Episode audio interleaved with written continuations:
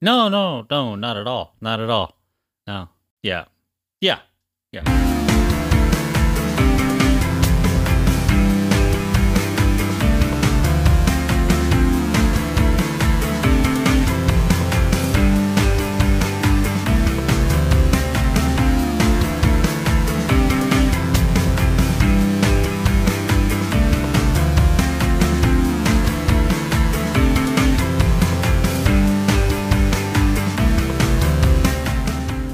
Okay, let's just do it. Fuck it. so I've done so little preparation for this episode. Yeah, but that's how we roll. I know. I was actually thinking the podcast has started. By the way, I was actually thinking that the name of the our show, movies last night. This episode that we're going to do today is pretty much the epitome of what that means because I watched the. I, I got home from work last night. It was probably about eleven o'clock.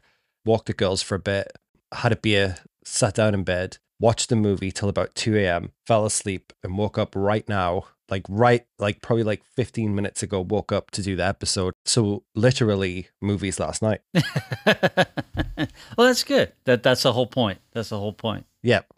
yeah, we're actually living up to the moniker on this one. Yeah. Usually it's like movies last week that we've seen. because I have literally no plans, nothing. I have nothing for this episode.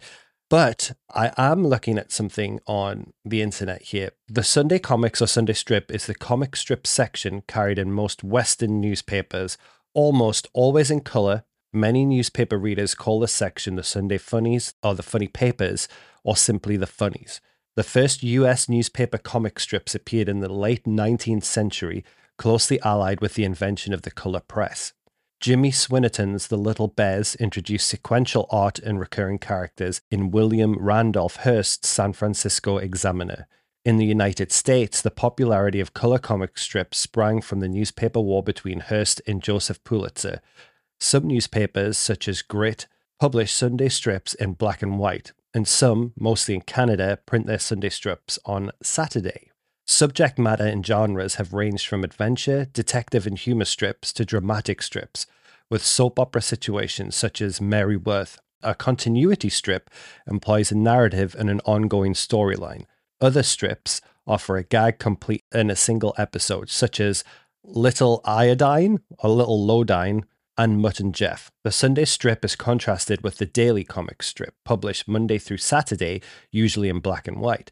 Many comic strips appear both daily and Sunday. In some cases, as with Little Awful, Little Awful, Little Orphan Annie, telling the same story daily and Sunday. In other cases, as with The Phantom, telling one story in the daily and a different story on Sunday. Some strips, such as Prince Valiant, appear only on Sundays. Others, such as Rip Kirby, are daily and have never appeared on Sunday. In some cases, such as Buzz Sawyer, the Sunday strip is a spin off focused on different characters other than in the daily. Okay, so that's a long way of going around the history of funny pages or Sunday strips or what have you. Did you ever read these growing up? Um, I did, like, like uh, Far Side, Calvin and Hobbes. Er, that's probably that's probably most of it right there. I didn't really follow anything like that. I was never really into comic books or uh, that kind of narrative. I tried uh, probably in the early 2000s, maybe late 90s, early 2000s. I'm about the same. I've never really had too much of an affinity for comic books or comic strips. I definitely didn't read them in the papers at all as a kid. It wouldn't like wouldn't be like my grand like my grandfather used to keep newspapers for me, but it was mainly like football stuff, that kind of thing. I never would get them and read the comic strips, at least not to my knowledge. And then growing up, I've never really had too much of an affinity for comic books at all. I appreciate the art in them. And sometimes I like occasionally, very rarely over the years, I'll go to like the local comic book shop that we have here. And I'll go in and I'll just thumb through some of the stuff because I like looking at the art. But I'm never, I'm not going to buy one and start reading. I was going to say the exact same thing. It's like, um, because I went to school, initially, I went to school to get an art degree um, because I enjoyed painting um, and illustration as far as just like uh, the human form. Um, but I, I just, I kind of, I shifted ab- about the middle of college uh, to English.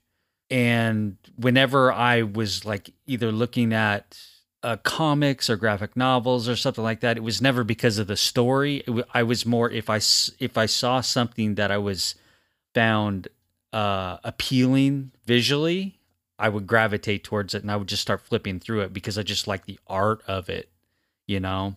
And and I never really concerned myself with the stories at all. That's kind of how I feel about animation too, in general. I'll watch some animated features, but I don't watch things like Funny Guy or South Park or I don't know why. It's and I know a lot of people who will watch like every episode of The Simpsons ever made. I can put it on and watch one episode, but I get tired after it after one, and I'm like, okay, that that was good, but I'm not going to keep doing it. I watched The Simpsons for a while, but I was younger, um, and honestly, if I go back to any type of cartoon or animation, uh, now today it, I, it would be King of the Hill, just because that show cracks me up for some reason. I just I can laugh at any episode of King of the Hill. Um, but anything else? No, not really. A lot of us in our friend group talk about King of the Hill or like use King of the Hill memes and references. I need to really check that out. I take that back. I did really enjoy Rick and Morty. I didn't think it, like when it was like really popular in the beginning, I didn't get it. And then I watched it and it's super subversive and uh, it it really kind of cracked me up with what it was doing. So I'll I'll ref- I'll put an asterisk and say I I did enjoy Rick and Morty. I think, like you mentioned, they're subversive. I think that there was over the period of time. Now, I'm not a historian, and this isn't. This is just based off a movie I watched last night and me trying to fill in the pieces. But I think I'm guessing what happened was you would have these funny pages in the in the Sunday paper, which kind of spread off into having like this counterculture subversive movement. I'm guessing probably towards through the 60s, 70s with Mad Magazine, that kind of style. I think as one form of comic books broke off and started to get more and more polished in doing the like kind of like the superhero, noble adventure, that kind of style. Then on the flip side, on the underground, you'd have this kind of anti form, these kind of grotesque, you know, like Fritz the Cat. I'm just trying to like piece this together in my head, but I think that would be one of them like that. Crumb, I mean, com- comes to mind immediately. Yeah, and I actually did you watch that movie about Crumb? Yeah, with Paul Giamatti. Oh well, no, that was American Splendor with with uh uh Pecker. Uh, his was his last name or Picard. I'm not sure how he pronounced it. That sounds familiar. Yeah, uh, and then Crumb was just a documentary about uh, Crumb and his family. His, his very dysfunctional family.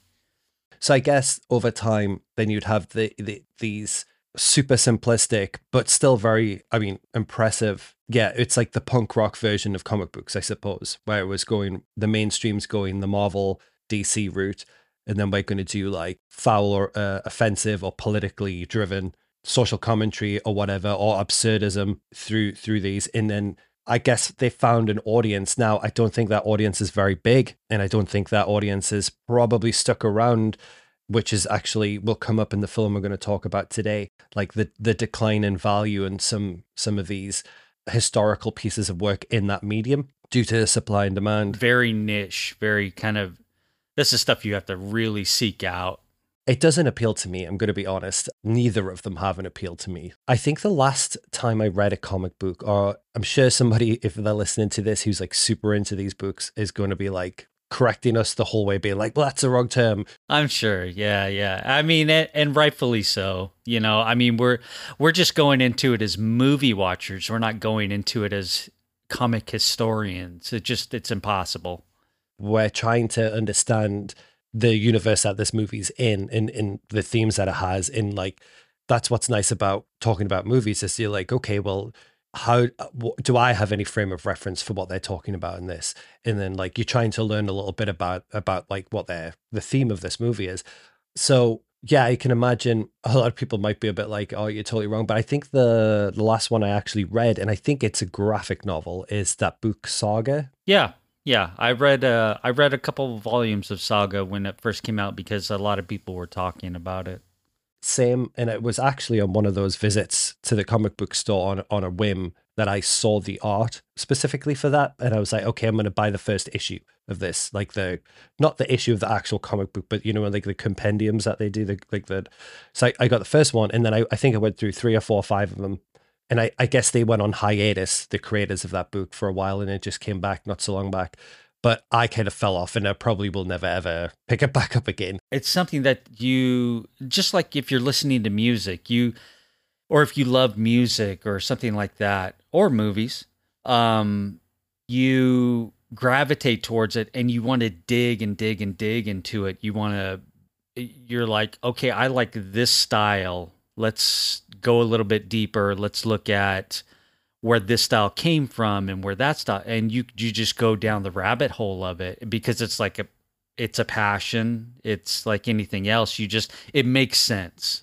I'll say that like looking at this like looking at the style looking at the art um, looking at the history it just makes sense to you and that's what kind of attracts you to it that's the same with music movies any type of media um, just because you like one doesn't mean you're going to like them all, uh, sort of thing. So, I guess I, I guess that's kind of where uh, comic book readers, you know, or graphic novel readers or anything like that, that's where they fall into. The movie we're going to be talking about today is a movie called Funny Pages. Obviously, it's called Funny Pages. We just spent 30 minutes trying to talk about what Funny Pages are. this movie definitely flew under my radar, Eric. The only time I saw this, I saw a trailer for this movie, I would say about two or three months ago. And it was through Instagram and it was through following A24 because this movie, shocker of all shockers, is an A24 movie. But what's interesting is this is an A24 movie that, whilst it did release a small theatrical run, it also went directly to streaming at the same time, uh, like to pay per view. What's funny is it definitely shows the despondency or dis- like if that's the right word or the discrepancy in promotional elements of A24 right now because I feel like I couldn't escape bodies bodies bodies anywhere. I couldn't escape it. It was like all over social media blowing up and they were really throwing themselves behind that movie. This movie on the other hand, I feel was kind of just buried. Now, I don't know if that's 100% true, but the promo that I saw for it was so small. And it was only the other day when Eric and I, we were, it's nobody, it's no surprise to anybody that right now the movie theater is an absolute wasteland. There's nothing to go and see. If, if you're talking mainstream releases, AMC, it has been that way for a couple of weeks. And we were planning to go and do something, but we kind of, as a consensus, we all backed out and we're like, oh, we can't be bothered to watch these specific movies, namely the, the Invitation, Ugh. Beast, 3000 Years of Longing, which apparently is pretty good. Now we'll get around to it at some point, but there was nothing there for us really. So we just decided to do our usual, you know, pick something on the, and on the last minute. And then as we were talking about that, like a screenshot or something, a picture of the director of this movie came up on A24 on my Instagram feed. And I was like, okay, let's just do this movie. And so, like, more or less blind. I knew it was kind of a quirky comedy, but that's pretty much all I knew about it. How about you, Eric? Any, any? No, I mean, I probably, I was aware of it um, probably about the same time as you. Uh, and and I think I put it in my Letterboxd uh, watch list, you know, just so I re- would remember it because I do that with a handful of things. I'll just I'll just add a bunch of stuff to my watch list just so I remember. Um, and I watched the trailer. It looked. We'll get into it. It, it looked like it would, yeah, just be a, a fun little indie comedy sort of thing. So, um, there was, but there was nothing where I was like super hyped to see it. And it, it looks like like early a24 releases, you know, like like like be, like beginning days sort of thing. But once again, we'll get we'll get into that. I have actually quite a lot to say about this movie stylistically too. But to set the scene a little bit, okay, so who directed Funny Pages? So I'll read out a little bit brief bio from IMDb for the director. The director's name is o- Owen Joseph Kline. He is an American filmmaker, actor, and cartoonist. Surprise, surprise. Best known for his directorial debut, Funny Pages, which is the movie we're talking about today from 2022, and his performance as Frank Berkman in The Squid and the Whale. Interesting. From 2005, so he was a kid. Okay, so already moving in the circles with like Noah Baumbach, and so obviously must have some kind of New York royalty in his blood. um, so he was born and raised in New York City to theater and film actor Kevin Kline and actress Phoebe Cates. Yeah, he's royalty. Surprise, surprise. Yeah. he is royalty. Okay, that makes perfect sense now. Let's have a look. He, that's wild. Okay, he has one younger sister, Greta Kline, a musician, singer, songwriter. She probably should have went into film because she'd probably be a bit more famous than she is right now. Kline acted in his adolescence in the independent films The Anniversary Party from 2001, obviously Baumbach's Squid and the Whale, but did not pursue a subsequent career in acting, instead remaining in junior high school. At the age of seven, Kline fell ill, and during a two week stay in hospital, he was diagnosed with type 1 diabetes, of which that has no relevance to anything we're going to talk about today. And also no relevance or reason to be on IMDb. I don't know who put. Do, is this like community edited IMDb? Because why the hell would you put it in? I don't know. Isn't that so random? It's also kind of fitting for for him. Okay, how do you feel about him being Hollywood royalty? It makes sense. Um, oddly enough, after I watched this movie, I needed something to cleanse my palate. So I, mm-hmm. but for but for some reason that that palate cleansing was licorice pizza because it, it's on Amazon.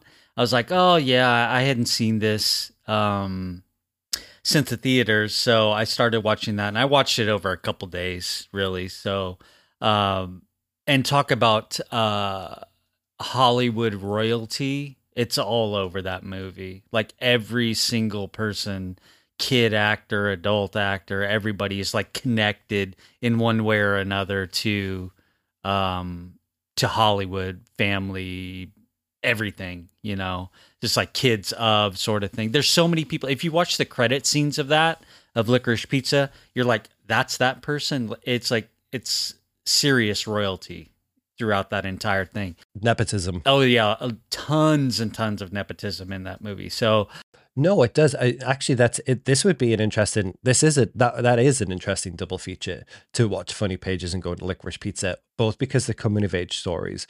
Um, one is very very, very specifically East Coast, New York centric, like to its absolute core.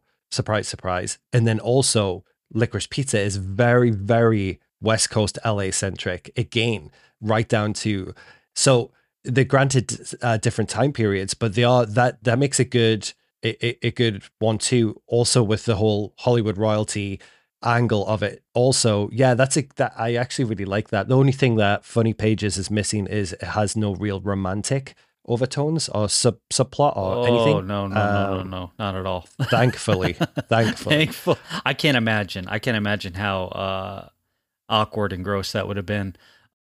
When let me ask you this: Funny Pages. What's the time period? When did it take place? Oh, it's contemporary. I would say That's like con- right it's now. It's contemporary. Yeah, I would say right now. I was looking for. I didn't get that. Didn't? At, I didn't get that at all because no, like absolutely no one had cell phones. There was nothing like the computer. Like when when he gets his clerical job, that computer feels like late nineties, maybe, maybe. Well, hold on. We're, we're jumping the gun a little bit. I'm going to do the classic, well, now to be institutionalized movies last night, Letterboxd movie description, plot description before we start going into it. So, Funny Pages is the story of New Jersey's next great comic book artist and biggest dick. a teenage cartoonist rejects the comforts of his suburban life in a misguided quest for soul. Okay. That's a it's such a good plot description for that movie. That is pretty much the plot description of the movie. I like okay, so you, dear listener, now have a, a rough idea what we're talking about. So basically, it's a movie about a young kid finishing up high school. He's in that gap between whether or not he's going to go to college or not. He is an amateur cartoonist working in that kind of crumb style, um, Fritz the Cat style comic book world. He makes his own little, like, you know, mini comic books that he sells at conventions or whatever. He works in a comic book store. and he uh, was rebelling against his parents. His parents are quite wealthy from Princeton, in uh, like I, I guess a fancy suburb of New York or whatever, and they're very much pushing for him to grow up, get in, get a degree, and he obviously inspired by his art teacher, his high school art teacher, who's kind of a delinquent. He was basically inspired to be like, okay, I'm I'm going to pursue this career as a comic book artist, regardless of what my parents say, and regardless about my privileged background, I'm going to basically just do what the fuck I like. And then it's a misadventures of him setting out on his own path um, as a young man, and then all the hijinks that ensue, and that's pretty much it. The movie doesn't really have it doesn't really have like a you know like that thing that they have again showing my ignorance here but you know like the hero's journey in like narrative uh filmmaking or narrative when you write a script this movie has a hero but he does not go on a journey no. he goes on a journey but it's not it he doesn't actually get anywhere you know what i mean there's no like it's so it's it's a little unconventional this movie I would say if I had to think of like comparisons that you might as as a listener you might be like okay well what's it kind of like? Stylistically I would say it's kind of like a uh, it's almost like a Safdie brothers movie in which I mean that it's very very New York. Like like to its core it's shot on 16 millimeter film which is super refreshing but 16 millimeter has that specific look to it where it makes everything look gritty as fuck and like really really grimy which again is perfect for New York. You know that they're um they're either producers or executive producers on this. Oh, well, yeah, we could look at that up, but probably yeah, because it it feels a lot like they just borrowed the camera from Good Time and just started making this movie. like, you know what I mean? Uh, yeah, I mean this this movie looks like every movie that I watched in the early '90s. Yes, it has such a vibe of that foundationally it is 90s independence like the beginning of that kind of independent run that happened at that time. All these movies look like that. Um, they were all trying to be you know john cassavetes and just uh auteurs and the whole in the whole bit. So um you you couldn't get away from it. Like like there's there was years and years of movies that just look like this, just grainy, old, and uh, nothing shiny about them whatsoever. I would say also another movie that sprang to mind was Napoleon Dynamite. When I watched this movie, if anything, both movies share this affinity for like grotesquerie and like unconventional, oddball looking characters, where it's like they it's like the opposite of a CW show purposefully, you know. So say something on like the CW where they all like standard American sitcoms where everybody's cast who's like beautiful, like physically attractive. It, they've done the exact opposite in this. I think they've cast everybody for as weird looking as they can possibly get them. Like it's a stylistic choice. It is. It is. And like every every shot of this movie is just close up shots. It's so hard to look at at some points. yeah, it is. That's a really good point. Yeah, every, everything is like right up on the characters' faces. Like and not in a pleasant like it not in a pleasant way at all. It's very like intrusive is the word I'd use. It feels like it's deliberately being super intrusive, which thematically ties into some of the elements of the narrative, which we'll get into as we go on. But to answer your point, Eric, or, or to go back to your point that you were saying before about like when it was set, it does look that it has this very 90s aesthetic to it, down to the, the cars that we see people driving, now, I don't think it's set in the 90s at all. I think what it is is, uh, per, I might be wrong on this, but I think that he's using that 90s aesthetic. I just didn't get anything contemporary from it at all. Even like in, in the high school setting, you know, uh, with the kids walking around, how everybody was dressed. I didn't, you just don't get that sense of, I, I think it, it could have been set I mean, I don't want to say it could. It was set in the '70s, but it, it had a '70s East Coast look to it, somat uh, like uh, cinematically. Um, but it also had that '90s look. But it didn't. To me, it didn't look like it was anything past the '90s. You don't see a cell phone, to my knowledge you don't see yeah you don't see anybody on like an ipad or with like beats headphones or anything nothing, you know like nothing. we put it right up to date airpods but that could just be the that's the uh those are the characters that we are following and none of those people probably would have had would have had those things I think you, the only kind of look that you get at uh, a modern um, aesthetic is when he go. No spoilers, but he he goes back home to visit his parents, and he's helping his grandfather with his television, and the television looks modern.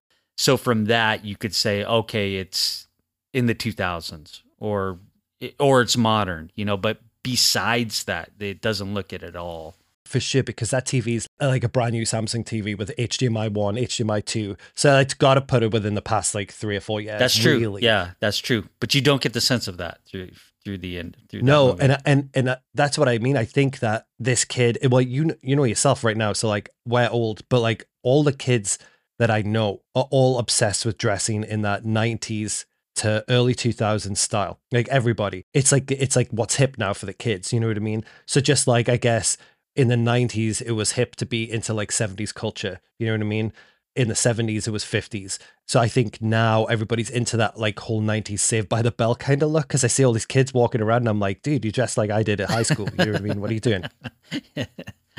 And i think because owen kline is of this age group i think he's chose to take away a lot of like modern stuff out of the movie and not use it to try and put it in this kind of like a weird timeless kind of space.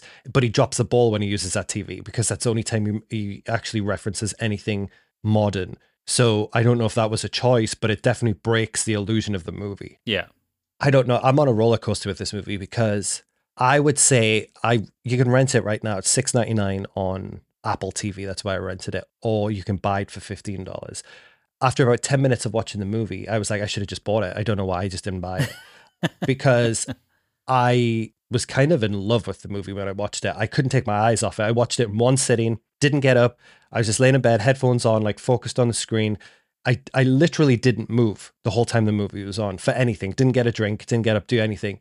I was transfixed by the movie. And straight away, I was like, oh, this is going in my top five for the year so far, easily. Easily in my top five for the year.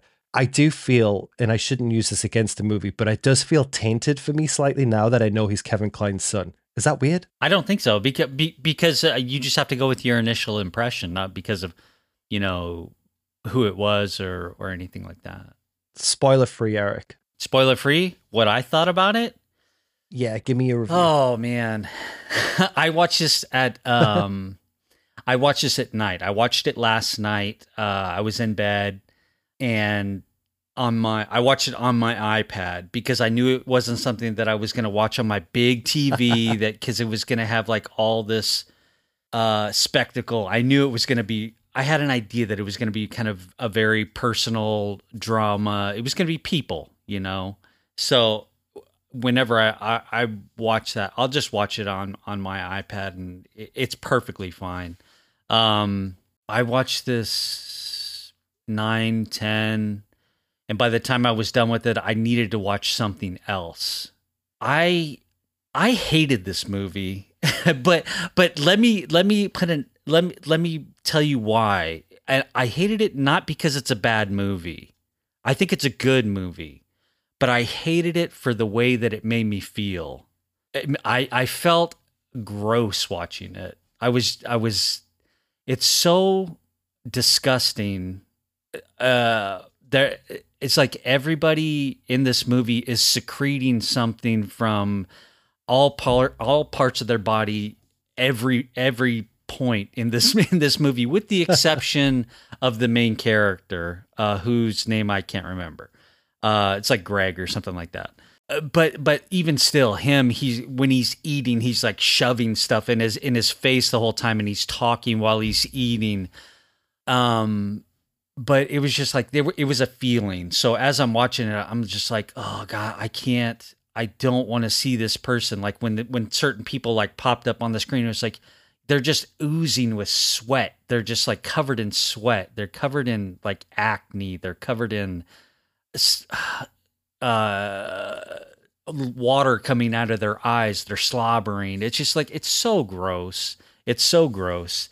And uh and that whole uh, apartment scene that you get into, all I was having was um, flashes of Gummo the entire time. And I'm like, I, and I had the same feeling. It was like, oh, this feels like this feels like the bathroom scene in Gummo. I'm just like I'm so disgusted in watching it. And then he takes a shower and then oh it's so difficult. It's so difficult to watch if you're if you if you are easily kind of squirmy in that situation. And I was just I was just felt so un uneasy, you know, uneasy as I'm watching it. Um all that being said, it's not a bad movie. It's not a bad movie. I d- I don't hate it in the sense that oh, none of it made sense, this or that. It just it's it's just if you're not into subversive kind of gross comedies or gross people, weird people, it's going to turn you off. I, I, it's not this movie just isn't is not going to be for everyone. Um, there's no likable characters in the movie whatsoever. Even even his friend, who's kind of like in the beginning the uh, maybe the heart or the soul of that character, even he by the end is kind of a jerk or something that he's not really, you know, is like he's trying to keep his his friendship pure and his art pure and this whole thing, but but really, I mean, he would just sell out as fast as anybody else. Um so in, in that sense, it's like you don't have anyone to root for in the movie because they're all just horribly flawed people. Um, the the comedy of it, I, I I wasn't really funny to me. Um, there were parts that I that I kind of laughed at, you know, when he's having interactions with his parents because it's so aggressive. You know, he's he's telling his parents to shut up the whole time and and and how kind of almost uh grossly in love he is with this guy who kind of worked at Image and did uh, uh, color separation on, on books. Even that guy is kind of a, a, horrible person. It's like everybody is a horrible person in this movie. Um, but I, I will say, if you are, I, I'm not trying to dissuade anyone from liking the, from seeing it, but I'm saying you have to be a specific, uh, either in a specific mood or a specific uh, type of movie that you're into I think to be able to enjoy it. You can't go into this thing kind of blind thinking you're going to have a good time because you're not. It's not a date movie by any kind of stretch of the imagination. This is a movie that you kind of seek out because you know it is going to be disturbing. It's like it's like all those like early 90s movies that we mentioned before. It's it's like you watched them because you wanted to say you watched a independent art house weird movie that no one else is going to see you know? It's like it's like these characters even. It's like they don't look at regular comic books. They look at the most underground subversive stuff that you can't get. You have to go out and seek it. Um and it's like if you don't get it then you're not meant to get it and you're just not i'm not going to talk to you anyway anyway sort of deal. So i don't know. It's it's like it's it's like love hate with this movie. I've seen these movies before. I did I don't know that I liked them too much back then and I definitely was unhinged when I watched it today. we don't we haven't really covered a lot of comedies on movies last night at all. In fact, have we covered any comedies? Uh so I'm sure I'm sure there's I, I, I would have to look because I think I've logged everything that we've seen this year. Kid Detective is the only one that springs to mind, and I I never posted that episode. And I think a lot of the stuff that we kind of watch leans maybe more towards thriller horror, I guess. Mm, I think yeah, we do kind of we definitely have a bit of a horror thing at movies last night, and thriller, yeah, drama, thriller, horror, but comedy not so much. But then again, I feel like comedy is such a underused, underutilized, especially in indie cinema. There's like there's not a lot of people making indie comedies flat out because this movie is a comedy through and through.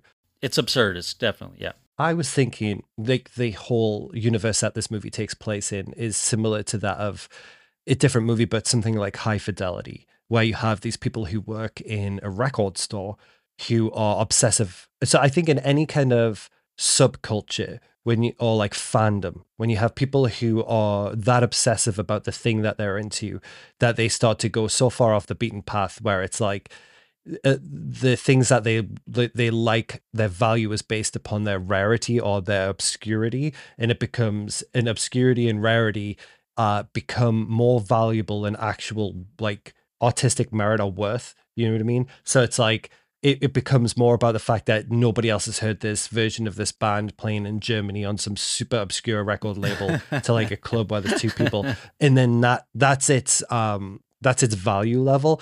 Like I feel like that also applies to people who are into comic books and especially like this style. In in also that kind of like those people by nature, those groups and communities are so closed off to outsiders because they want to protect the thing that they've invested in to give it more worth to themselves. They make it even more exclusive by shunning people from the outside as much as possible and making it incredibly difficult to get involved into this like circle. That kind of bleeds through into this movie a little bit where I feel like you could watch this movie and just be like, uh, I have no interest in watching these fucking assholes do any of this shit. Like, I've no, like, it, it, I, I don't give a fuck about any of them. But I feel like the movie, it does open up at a point where it's like, okay, just, I think if you watch it, if you approach it as this is a comedy, which it is, but if you let all of the the trappings of his style and like the stylistic choices that he makes, you can have a really good time with this movie. I thoroughly, thoroughly enjoyed it. It is disgusting in parts, and just like you said, like, eh, but I suppose that is also that is a whole big style of those comic books too. You know what I mean? Like the vulgarity and how like grotesque everybody looks in those uh, those drawings of people's faces, and like how everything is like bodily. It's all bodily, like toilet humor, potty humor uh, which he, he, encapsulates in this movie very, very well. Specifically, like you said, where our main protagonist he is rebelling against his parents, so he moves out and he he gets himself an apartment. And the conditions of this apartment are uh, let's put apartment in quotes on that. yeah, basement under the stairs. Yeah under the stairs. It is disgusting. Oh my god! Uh, and the the character's name is Robert, so I I I had to, Robert. Yeah, okay. Robert. Yeah, you know what's funny is after watching this movie, I looked around my bedroom in my apartment, which it by is not a fancy apartment by any great shakes, and I was like, yeah, I have really nice living conditions, which is hilarious. It's a palace. Considering yeah. sometimes, yeah, no, totally. I was like, wow, yeah, my living conditions are pretty nice.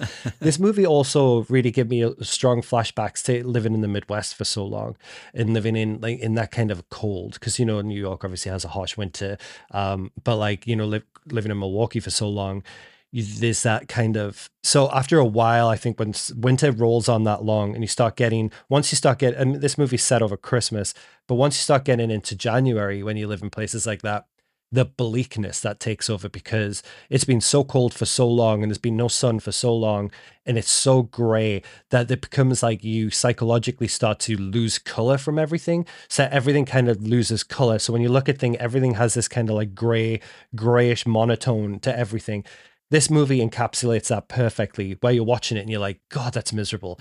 It's miserable standing like characters have to wait to take the bus and, and it's and it's gray and grimy and like the 16 millimeter adds to that. So it reminded it, it gave me flashbacks to to those those periods of my life.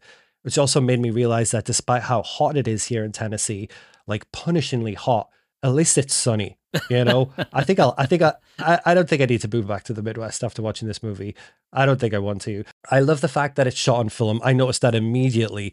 Which again, this movie feels just like Eric said, quintessentially 90s independent cinema. It, it's like to its core.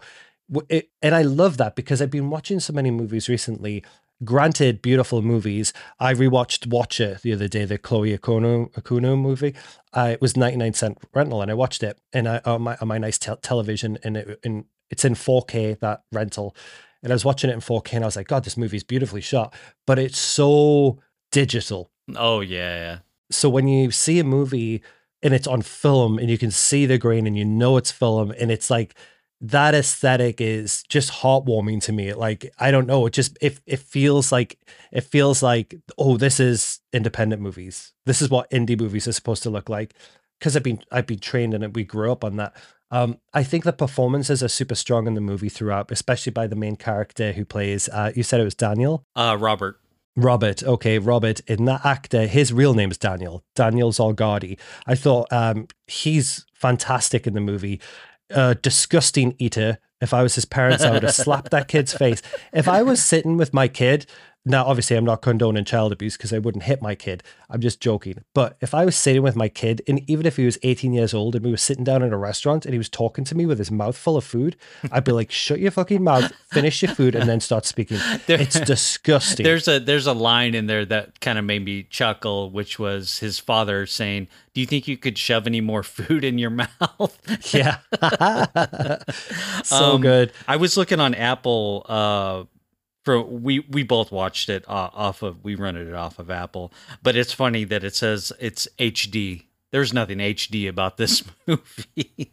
yeah, right. No, you might as well just put it on VHS because it has a total vibe. So I, I love the look of the movie. I like the choice of using everything close up framing shots and like um very yeah like i said intrusive the whole movie feels it the whole movie is kind of like spying on somebody while they're taking a shit that's kind of like the level that we're dealing with here um the character wallace who's played by matthew maher who you might have seen in a few things he is a, a very distinct look um he's been in a few things but he usually plays like crazy people or oddball characters he's wonderful in this movie he's a an ex image comic book artist who robert bumps into because robert gets in a little bit of trouble for breaking into high school and stealing some stuff. So uh, without giving away too many spoilers, his performance is really good. The performance of his parents, um, Lewis and Jennifer, uh, it, that's Josh Pais and Maria Dizzia, I believe. All, all these, all these kind all of the performances. People, yeah, all these people you're gonna recognize in one one fashion or another because you've seen them in other things.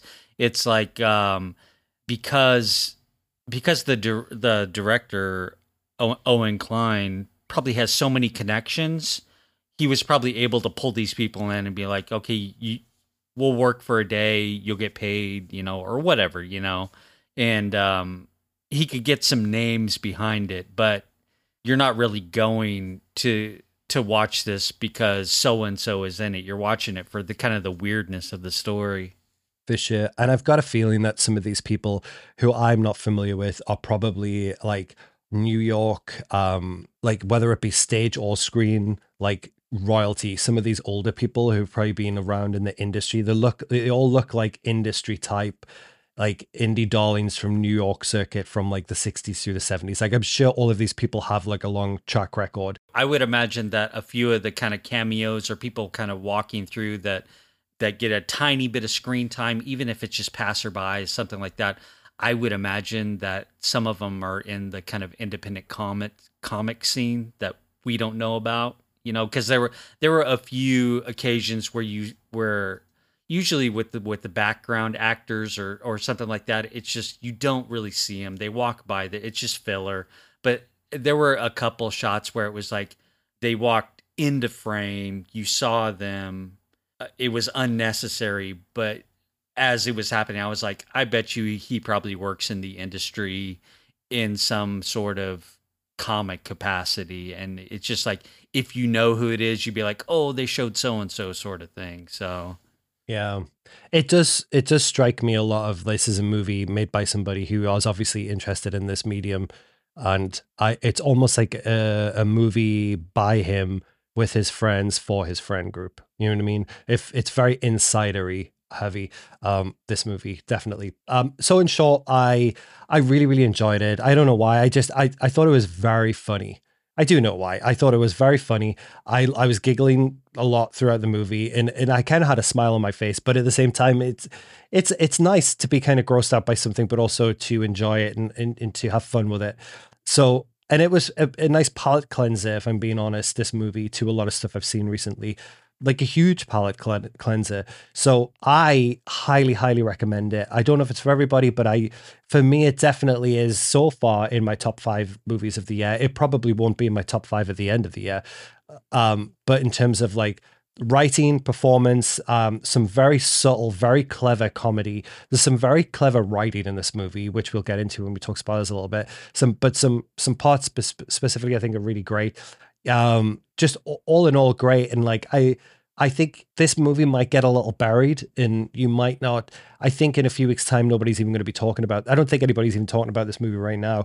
But like, I think it's it's probably one of the better movies A24's put out this year uh, by a long shot. I think it's significantly better than and more effective than something like Bodies, Bodies, Bodies. I think uh, I'd like to see A24 do more stuff like this and like do uh, like take advantage of this this because I I don't want them to just end up being this kind of prestige indie drama, which they are. But I I think that it's really refreshing when I see something like this. I'm like, oh, this this feels like what I want A24 to be, where they're putting out eh, like you know I mean taking a shot on any kind of style like any kind of director but like as long as it's a unique and, and fresh voice you know i mean i could totally get behind that it's just this movie just wasn't for me you know yeah, I'm very. I was very curious actually to see what you thought of it, um, especially because it was a comedy.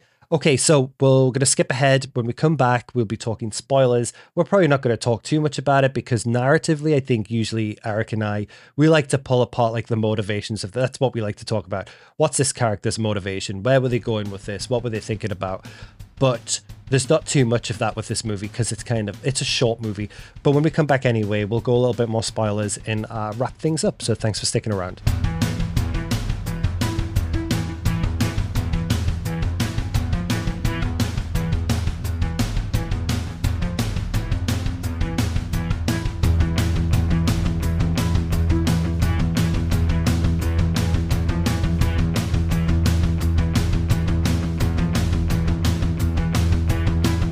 Welcome back. Um, so uh, this is spoilers. So go and watch it and then come back. I hope you have, and if if you have watched it and, and you're at this point, I hope you have taken a shower. You feel okay. You uh, are in your comfort blanket and have a nice cup of tea, maybe a coffee, maybe a soda, whatever it is, uh, whatever's going to make you happy and calm and clean. So, Scott, spoilers. Uh, good lord. Yeah, where do you start? where do you, yeah, where do you start in this? I mean, uh, so from the beginning, I didn't realize that the character was in high school. So I, I just thought he was either at, at like the a freshman stage of college or um, or he was uh, working in an art studio or something like that because you just get it right off the bat where this uh, mentor teacher is really telling him how he enjoys his art. And i think that's because they're they're kind of they're coming from the same place uh, his his mentor, his teacher is telling him, okay, if you go to if you go to college, which that kind of gives it away right there. If you go to college, they're just to suck the soul right out of you, and you're to end up drawing, doing figure drawings and doing stuff that's completely not personal. And instead, you should forget that and just focus in on what you're focusing in on, which is like the subversive uh, underground comic scene and you get it right away where where it's like they're looking at these different uh, underground comics and it's like oh look at how he draws the butthole and stuff like that you know? But uh, the character of, of robert is like well you know i kind of like drawing you know figure drawing and stuff like that and that's part of the portfolio and that's just what i'm gonna have to do. And then his his mentor's is like oh yeah you like drawing the figure and he jumps up on a desk and takes all his clothes off and this guy is not a uh, David S. sculpture of a human being. he's a very. If you melted David, yeah. he's a very large man. And if you're not ready for it, then you're going to get it right away. Um, it is so, it's so like oddly uh, inappropriate once you kind of realize where they're at and what they're, uh, the setting that they're in. Um, and I think that that teacher would probably be arrested like immediately if anybody found out about this. I don't know. Give me your impressions of like how it how it started. Uh, well, I think that it, yeah, I think it really, you like the movie makes its mission statement or like its it, it stakes its claim on what kind of a movie it's going to be within the first 10 minutes. Exactly like you said like it starts by showing those two um going over like he's reviewing his work. He's like oh this is really good. This is good. Like i, I like where you're going with this.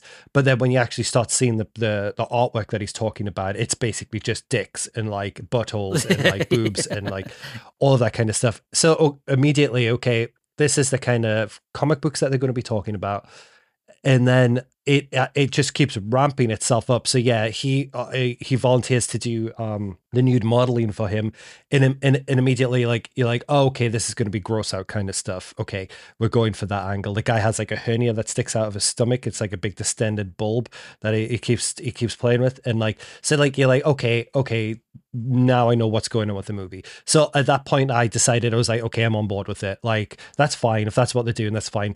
Um, that would be a good time to get out though if you're squeamish about like shit like that. This is a good time to get out. It doesn't get better. It doesn't get yeah, better. it doesn't from, get any better. Yeah. um, and then when as uh, then immediately after that, you're right though. I mean, like it's a teacher, which is hilarious. Also, a pretty cool dude, though. Like, I must admit, like that's the kind of art teacher you want. Somebody who's like, I mean, you don't. Yeah, you. Yeah, you do and you don't, sort of thing. Yeah, you do and you don't. But a really cool guy and like a really cool mentor for this kid. And then immediately after that, Daniel leaves and he's walking. Uh, sorry, um, Robert. Robert, my bad. Robert leaves and he has to go to work. And he, so his teacher starts following him down the street and say, Hey, do you want to ride? It's really cold. Is everything okay? Did I weird you up by getting naked? And Robert doesn't give a fuck. He's like, No, no, it's fine. I don't mind the walk. And then boom, car hits teacher, teacher dies. And then it's straight away you're like, Oh, okay, that's a little weird tonally that's a little weird. You knew all bets were off with this movie going forward, which to be fair, because that happened earlier in the movie in the way it was handled, that excited me a bit because I was like, I don't know where this movie's going to go. I don't know. Like, you could have ended this movie in the climactic battle between Wallace and Robert, like their butting of heads and like the the dysfunction that goes on at that family Christmas. He could have killed that whole family. Yeah.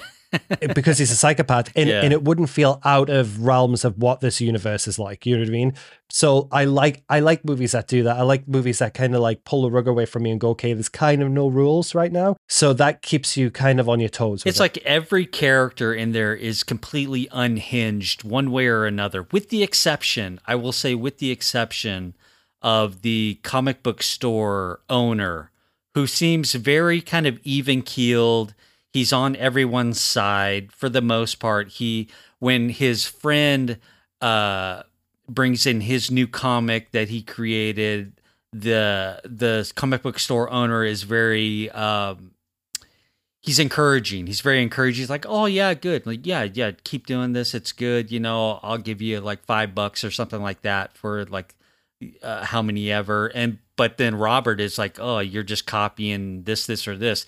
I mean, Robert kind of goes down this very uh, judgmental um, road, very kind of almost not destructive, but because he doesn't see this, he doesn't see the destructive nature of the things that he's doing. And I will say this: what I did like about uh, the character and the movie is, no matter what, Robert is always, in a way, optimistic about his um the choices that he's made and how everything is playing out in his life. Even when you know it's kind of impossible for him to succeed you know that as an audience member uh it doesn't get him down right? Like like when he when he gets that clerical job it, and he, then he gets paid at the I, what, what i'm assuming is the end of the week so he gets paid weekly and so at first you know that his apartment his oh my god, that that that apartment under the stairs is $300 a month or whatever it is. His paycheck is $60 a week. And you could do the math. You know you can't make it. So and I love his face when he opens the, oh, check yeah, and he's reads like, the sixty-three dollars. Oh, wow, that's amazing. Yeah. It's it's like it's like someone wrote him a check for a thousand dollars. He's like, I've never seen this much money before, sort of thing. Which is wild because his parents are crazy wealthy. Yeah, yeah, but it, it it is it's that attitude throughout the entire thing. Even when he goes and and looks at that apartment for the first time, there's nothing, there's no alarms that go off in this kid's head at all You know, he's like, "Oh, this is great. This is great. Where am I going to be sleeping? Oh, you're sharing a room with this guy in this little dank closet area." And he's like, "Oh, okay. Do I get my own like? Do we share a bed? Is there like a separate mattress? Or like that whole thing?"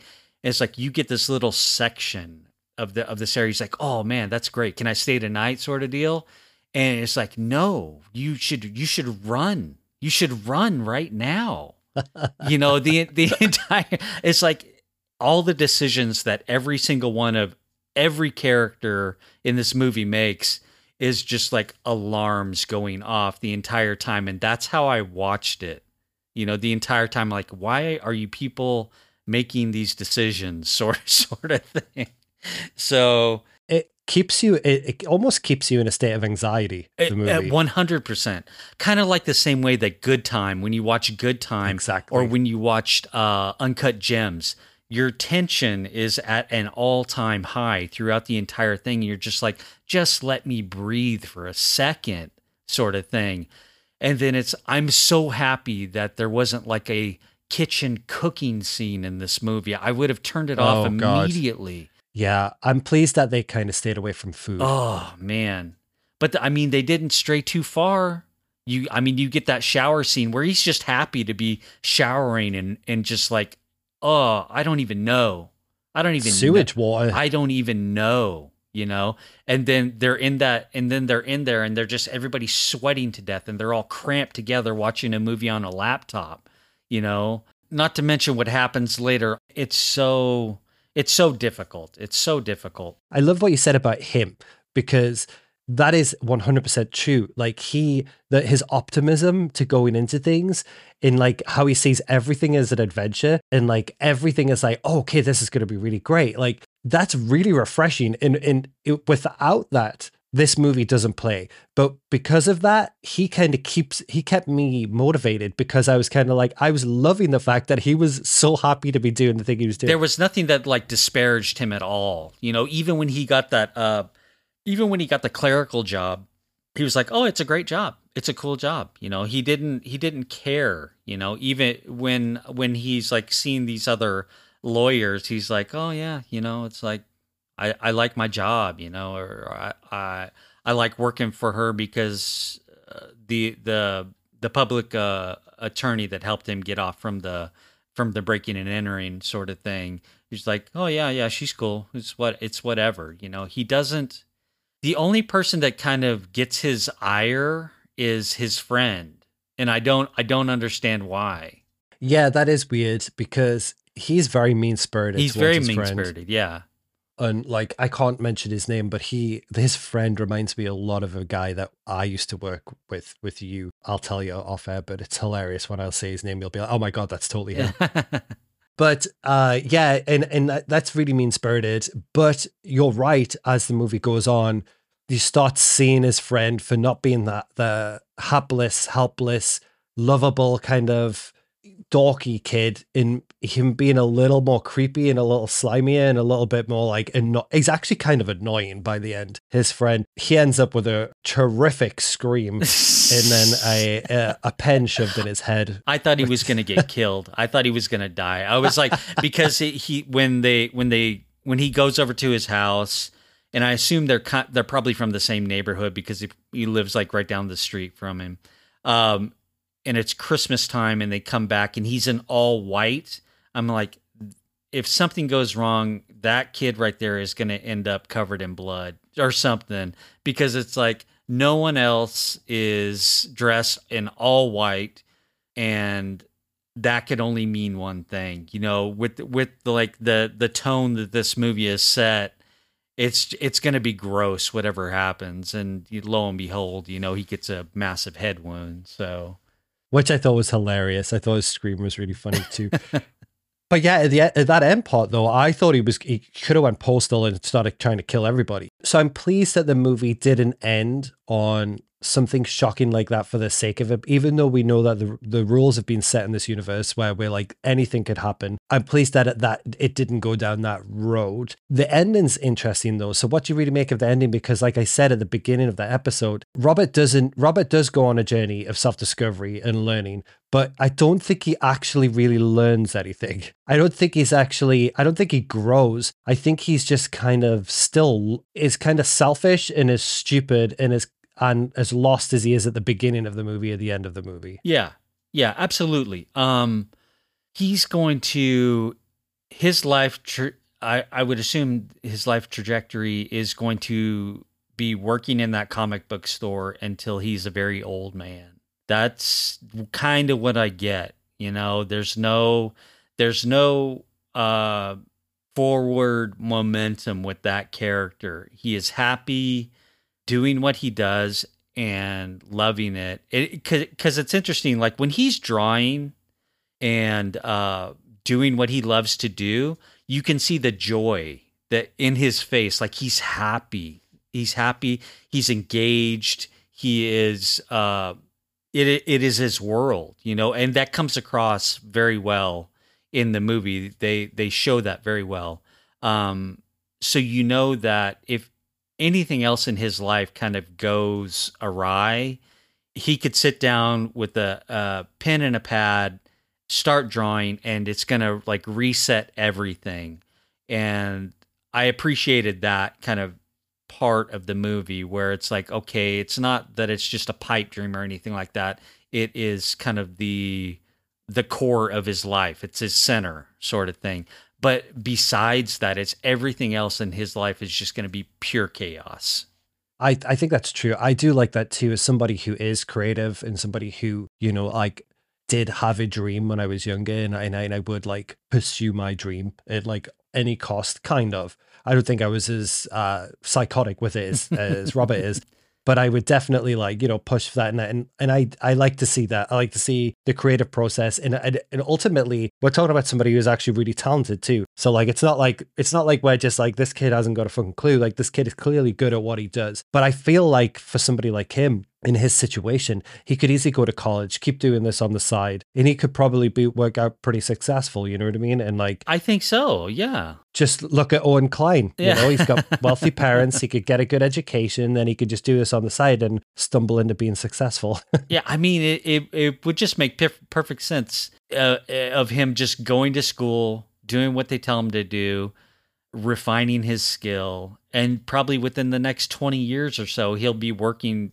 in a job that he wants to work in or exactly. or or an yeah. industry that he is interested in working in. Because it's not it's not like when he meets Wallace for the first time he is he is like oh he worked for image. He did superhero comics. How lame sort of thing. He was like mesmerized. He was like wow you really you you did it you know? How do i get there? sort of thing. So so in that sense the character isn't a purist entirely no, he just has a reverence for like the art in general. And it's nice that he, yeah, you're right. It's nice that he wasn't like, oh, I, I'm only into like indie shit. Like he was like super impressed by the image. And like also when Wallace shows him his work, I believe his name is Wallace. Anyway, I'm calling him Wallace. When Wallace shows him his work, he's genuinely like, wow, this is really good. This is like really, really good. You know what I mean? How much of this movie do you think is biographical for? I, I don't know. I mean, I, I don't think much. I think more than we think, though. I mean, I don't think like specific events or characters, but in terms of like, I'm sure as Owen Kline was into like, is into comics and drawing and stuff, I'm sure I don't know. I would like to read an interview or like watch an interview with him. There's very little promotional material that I can find on this movie uh, without going on too much of a uh, deep dive, which I didn't have time to. But like, I would be interested because I feel like he's wrote a lot of it. The, the main, like the actor who chose to play Robert looks just like him too. They look very similar, almost with a few years difference. I would say he looks like his big brother. You know what I mean? So I definitely feel like there's, there's there's probably a lot and his parents so robert's relationships with his parents i'm guessing is pulled from his relationship with his parents. It has to be. I don't know. I mean, I feel like there's probably definitely coming from privilege to a certain degree could pursue what he want wanted to pursue uh similar to um Robert's character it's just you just have to be a little bit of hyper focused when it comes to what you need to kind of get to those goals. Um, yeah, I mean, I I'm sure I'm sure there's it there's probably a bit of uh, uh, autobiography in there somewhere. I just with with a movie like this, you you have to really kind of tap in or know the subject that you're talking about, I guess. And um, yeah, in which he clearly does. Yeah, yeah, yeah. Yeah, there's a the like the movie itself has a reverence for this this art too, like which is is is really cool. I I'm interested though because this is his first feature length movie, I believe. Now I'm interested to see where where where he goes next from this because it this might be a, a hard movie because I who did um, Napoleon Dynamite? Can you remember the director of Napoleon Dynamite? I can picture him in my head. I cannot think of his name right now. One of the first links when you type in uh, Napoleon Dynamite into Chrome, you know, bring up IMDb for the movie, and then it goes. People also ask what the the number one question is: Does Napoleon Dynamite have autism? it's like the number one question. Oh God. Oh, the world's a mess. Jared Hess. Yeah, okay. Yeah, okay. Yeah, yeah. Now let's have a look, see what he did. I think after that point, he just did a lot of acting. I don't know how much directing he did. I don't know. Here's his uh, filmography. So after Napoleon Dynamite, he did some music videos, but it was Nacho Libre, which is right in the Napoleon Dynamite canon. Gentlemen Broncos, right in that. More music videos a movie called Masterminds with Zach Galifianakis, another goofy comedy with goofy people. Then some TV stuff, and then he has some kids stuff coming up. And oh, that's hilarious! He's doing the you know Shanghai Noon and then Shanghai Nights. He's doing the new one, Shanghai Dawn, the continuing adventures of former Chinese imperial guard Chon Wang and American bandit Roy O'Bannon. That is hilarious. He's doing. They're making a third one. Jackie Chan's too old. too old. Anyway, um, case in point, he kind of just doubled down to lesser to lesser success what made it work on his first movie. So Nacho Libre, I would say, is not as good as Napoleon Dynamite and then Jungle Broncos as it goes on and on. I thought I was thinking about Owen Kline. I was like, what does he do next? And does he change stylistically? Is he going to adapt and change? Because I think he's talented. Yeah. I mean, this is what I think. And that is um, if he follows a, a if he continues to to direct or story tell or write or anything like that, it can be done. And and what kind of gives me hope in that way because he's definitely talented and he he has an eye for storytelling.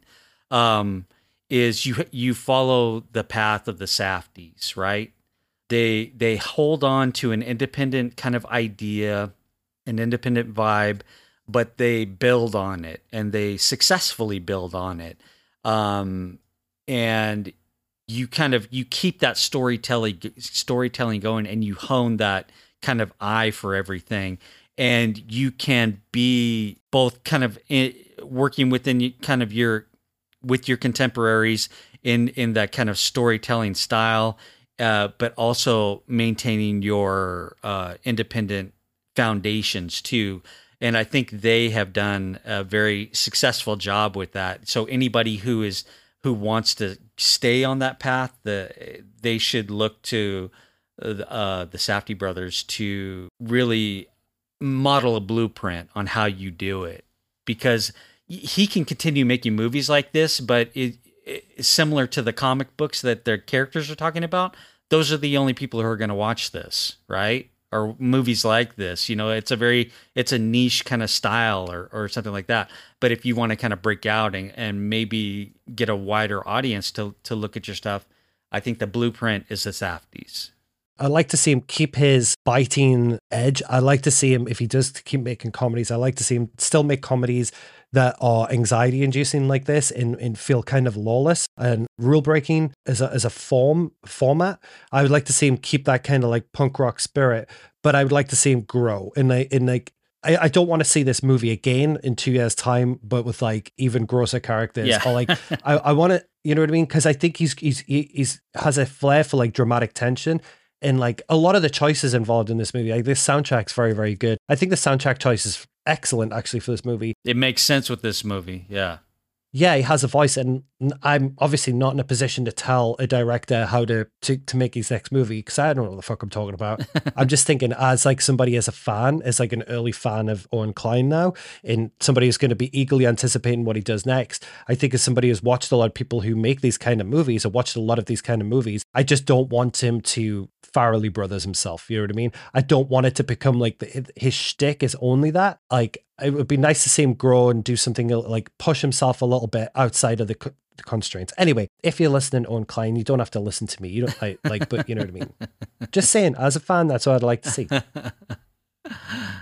Highly recommend for me, Eric. So you're kind of like only recommend if you have a strong stomach. only, re- oh, only recommend if you know what you're getting into. I would not want anyone to go into this movie blind and not being ready for it. Okay, well, I'm going to have to pull the plug on today's episode because yeah. I have to run to work. Um, so a, a, shorter one, but hopefully you enjoyed it. And uh, thank you for listening, everybody. Eric, real quick before I head out, any recommendations? Have you ca- caught anything recently that you would like to pass on? Um, I haven't been watching. I mean, the only thing that I I rewatched Licorice Pizza. Obviously, I watched this. Um, I started to watch that movie. I think it's called well, I forget what is it, Starman, Stars. It's something. It's it's like a biopic on uh, David Bowie, um, and it's on Hulu. Uh, I started watching it. I I stopped it um, just because I was tired, but I also kind of wanted I wanted to watch it because the uh, the IMAX David Bowie movie is coming out soon, and I I kind of wanted a bit of a primer uh, going into it. Um, I'll, I'll probably get back to that uh, other than that, I, I, haven't sat down with anything. I might sit down today and, and try and catch something. Okay, I gotta go. I gotta scramble. Um, have a great morning, Eric. I'll All catch right. you later, and thank you, everybody. Peace.